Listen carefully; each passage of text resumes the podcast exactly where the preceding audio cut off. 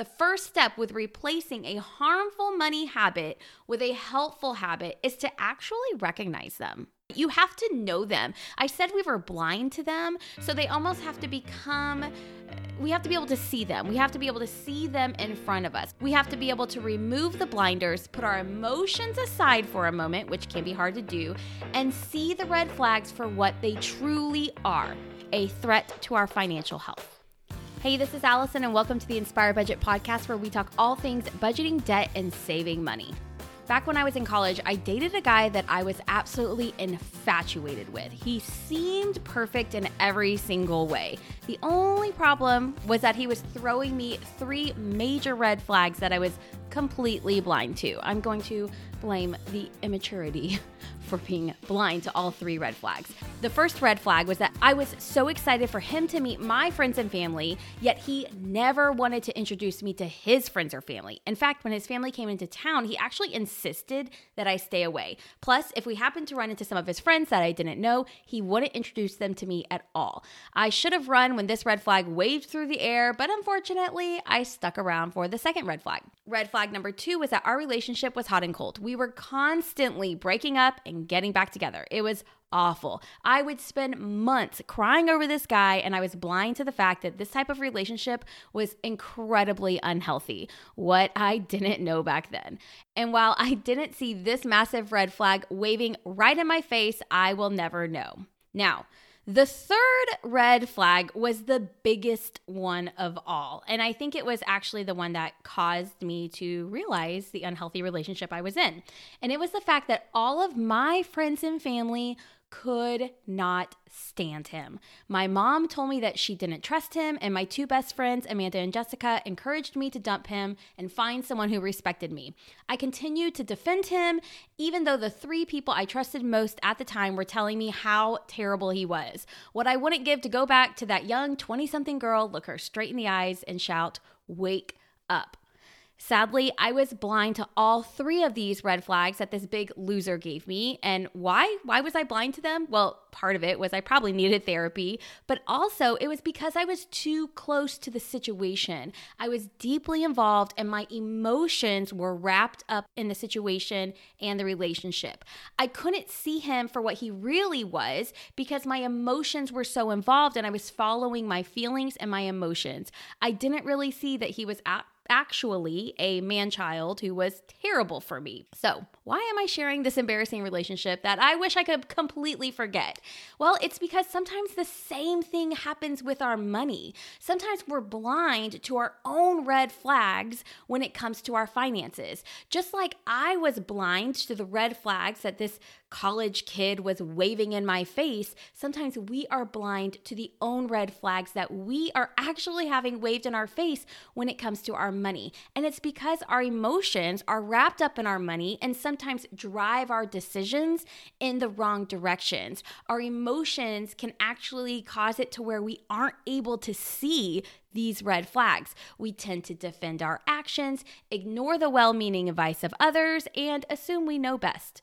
It's not until we hit rock bottom and see all of life's distractions, impulse buys, and our own harmful money habits for what they really are red flags we couldn't see.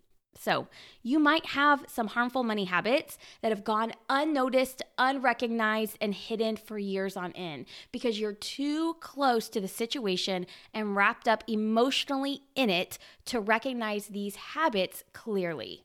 So, that's what we're gonna talk about today. We're gonna talk about the red flags in your life with your money and the harmful habits they have created and how to turn those into helpful habits. A harmful money habit is a money habit that does not serve you or your future. It often leads to overspending or even signing up for future debt payments. I like to think of these as your financial red flags. These habits will not get you to where you want to be financially. Sometimes they feel good in the moment, right? Sometimes you fall into these harmful money habits because they make you feel happy in a moment in time, but ultimately they aren't good for you. However, a helpful money habit is a habit that actually helps guide you to reach your financial goals. It's a habit that supports your financial progress and can have a lasting effect on your money. Unfortunately, helpful money habits just sometimes aren't as fun. One example of a helpful money habit is tracking your spending so you can see exactly where your money is going. I started tracking my spending many years ago, probably about 10 over 10 years ago. And about 5 times every single week yes about 5 days a week I log every single expense and transaction into a spreadsheet.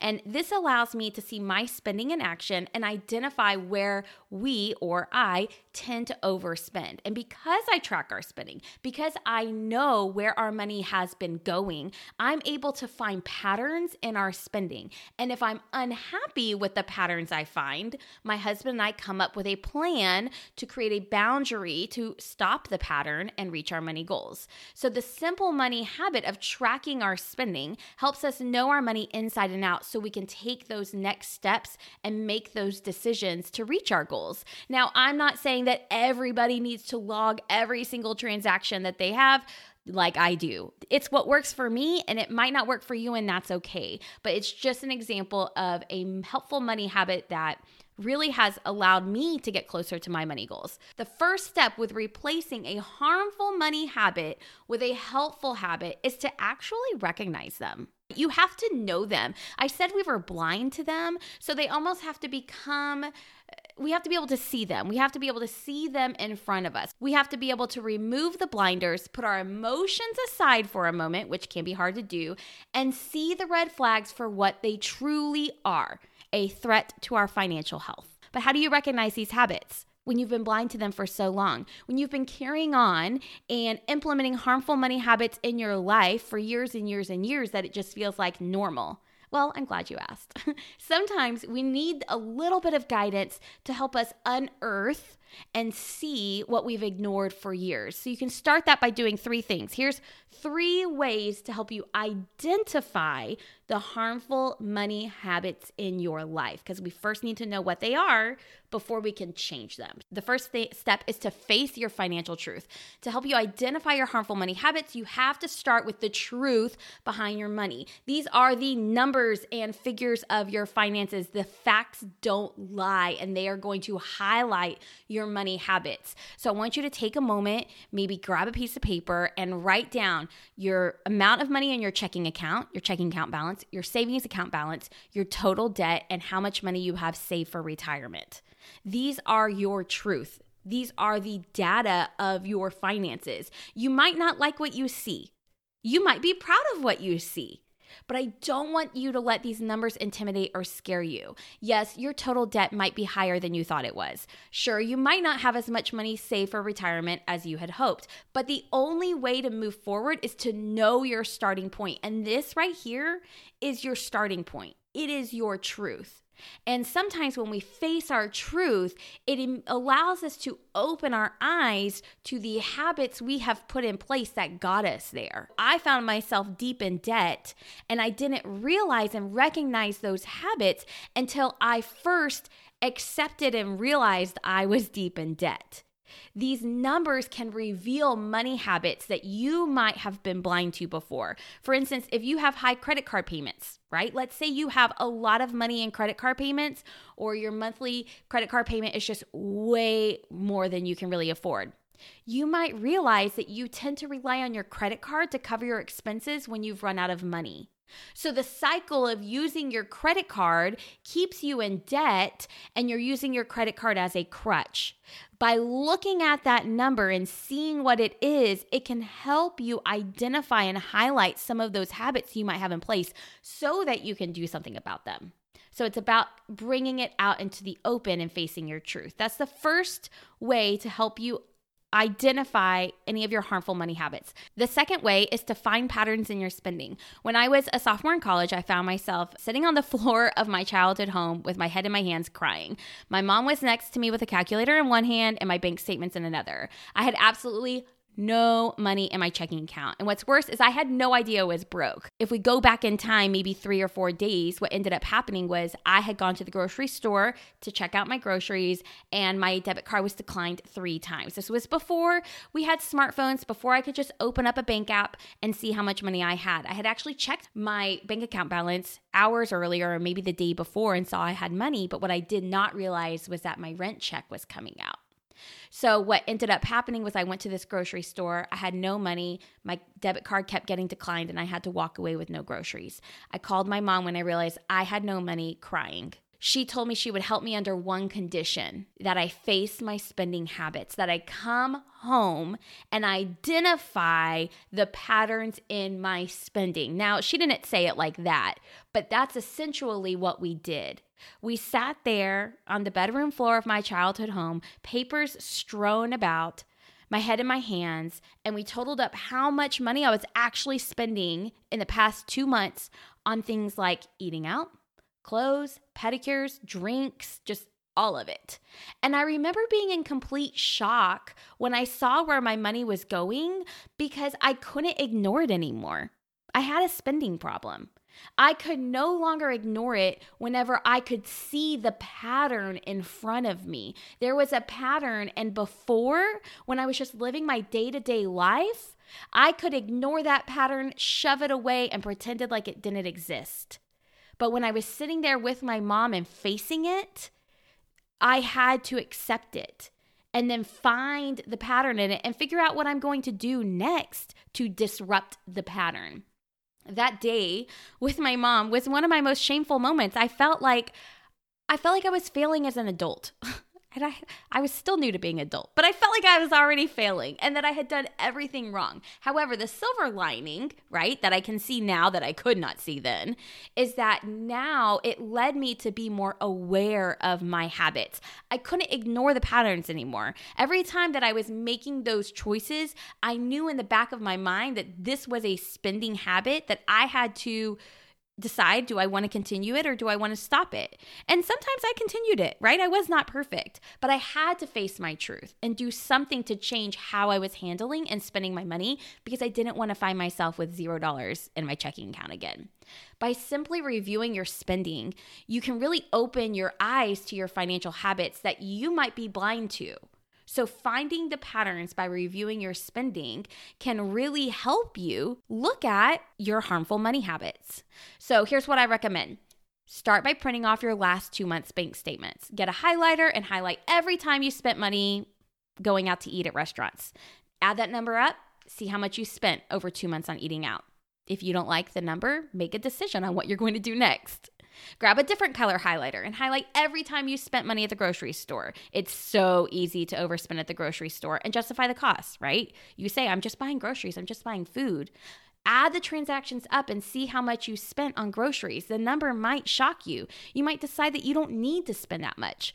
Do the same for areas of your spending, such as clothing, entertainment, online shopping, and then find at least one area where you are determined to improve. I don't want you to say, I'm going to cut back on every single area. No, no, that's let's not let's not go overboard here, right?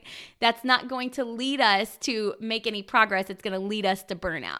Instead, find one area in your budget, one area in your spending, a pattern you ha- you saw and identified and find a way to improve it. Maybe you want to spend less on groceries, so you start meal planning. Sometimes the simple act of knowing where your money is actually going is enough of a catalyst for change.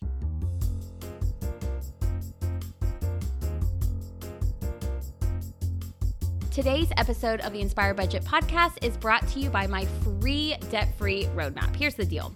Paying off debt, it's not always as simple as it seems. And so it's very helpful to have a roadmap in place to help you pay off debt fast and stay on track. And so I have created my own debt free roadmap where I'm walking you through the seven easy steps to follow that will set you up for success on your debt free journey. These are the same steps that my husband and I followed to pay off a lot of debt on not a lot of income. And I'm also sharing with you the three most common mistakes that hold people back from paying off debt. And I'm sharing those mistakes with you in this debt free roadmap so that you can avoid them. So go ahead and click the link in my show notes to get access to the debt free roadmap. It is 100% free or go to inspirebudget.com slash debt free.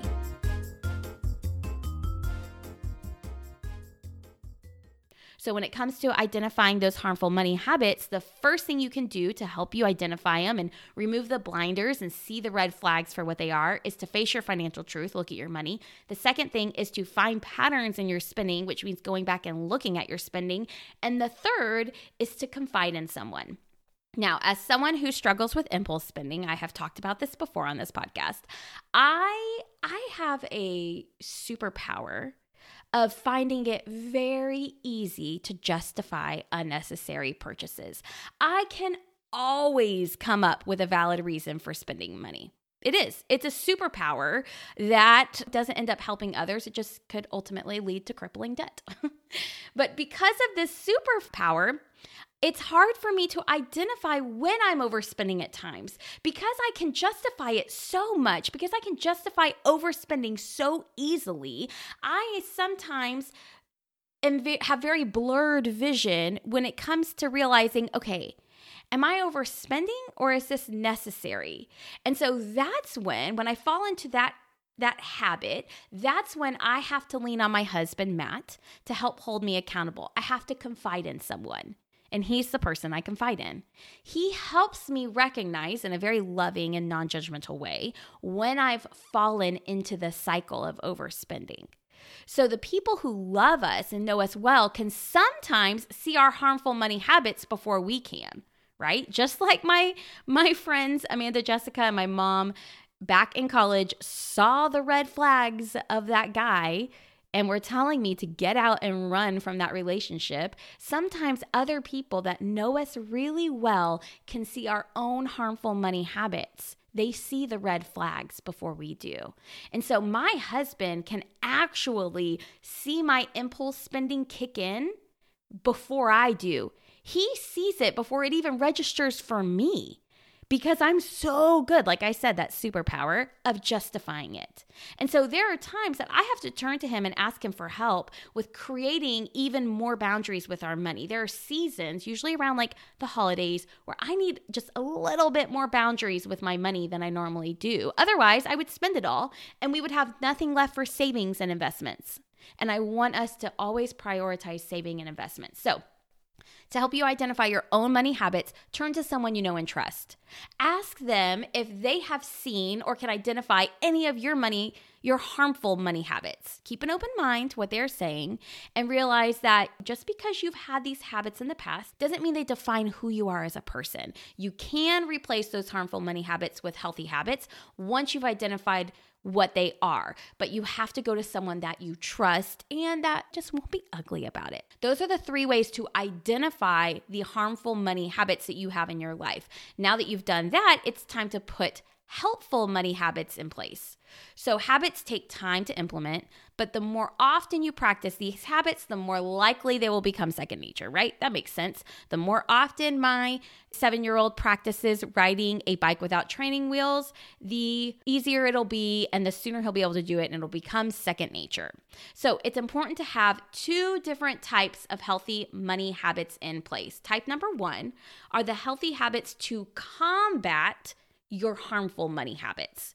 So for me, I need a healthy money habit that will help combat or stop my desire to overspend or impulse spend or spend money to make myself happy. The second type of helpful money habit that you need to have in place are habits to help you stay on track to reach your money goals. These are the ones that allow you to continue making progress. They're not necessarily combating, or they're not there to protect you from something else.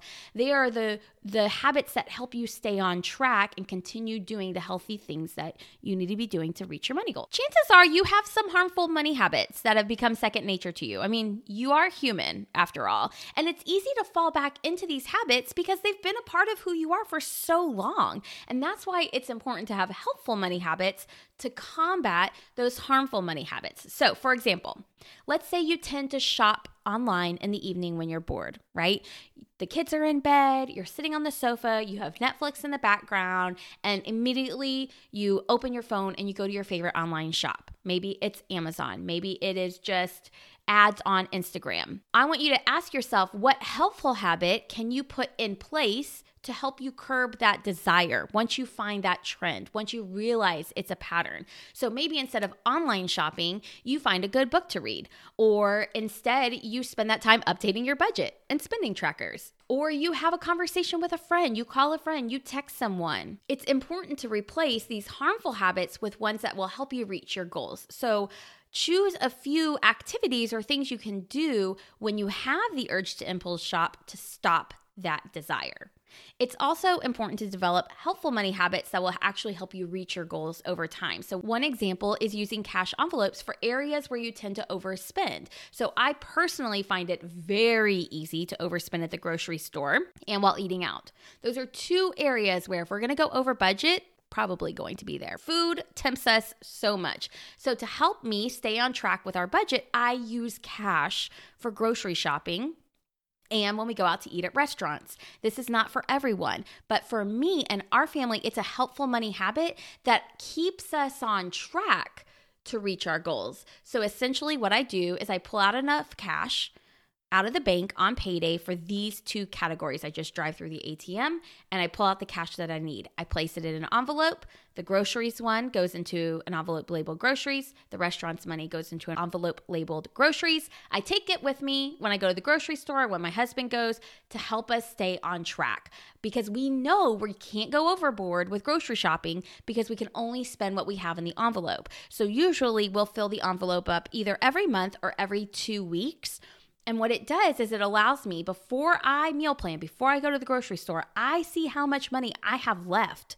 And I say, oh my gosh, we only have $100 left. So we're going to need to look in the freezer, see what we have there, use what we have because we can't be spending as much this week. And it helps us stay on track. So it's for me personally, cash envelopes have helped me create healthy money habits like developing patience when shopping, planning ahead before spending, and staying on track in areas where I tend to go overboard. So, I want you to take time to think through the helpful money habits you can implement in your own life. I'm to go ahead and list out a couple of helpful money habits that you might want to try. And then I would love for you to jot any of these down that you would like to try out. So, some include tracking your expenses every day or every week, waiting three days before you buy an item online, meal planning to help keep your grocery costs down, paying your bills early to avoid late fees, looking over your budget every single week to see if you're on track, calling a friend when you're tempted to impulse spend, avoiding stores where you're tempted to impulse spend or overspend, like don't even walk in them, and ordering your groceries online so you can track how much you're actually spending before you hit the checkout lane. So, I don't want you to overdo it though when it comes to creating helpful money habits because if you try to adopt too many habits at once, you're going to become overwhelmed and more likely to give up along the way. So, instead, just choose one or two habits, just one or two habits that you would like to implement in your life for two or three months. Once those habits have become second nature, add another helpful money habit to your life. Creating money habits that will help you reach your goals will take time, right? I'm guessing you've spent years enforcing and practicing harmful money habits. I know for me, I spent years spending money to either escape or celebrate my emotions. So to think that I could overcome that overnight is incredibly unrealistic. So I want you to keep that in mind as well. You're not going to overcome those harmful habits you've had in place right away. It's not a race, it's about making a change for a lifetime. The ultimate goal isn't to create change for just a few months of the year. The ultimate goal is to create financial change that will last the rest of your life. So I want you to remember that whenever you're thinking through the helpful money habits that you want to implement in your life and the harmful money habits that you want to remove.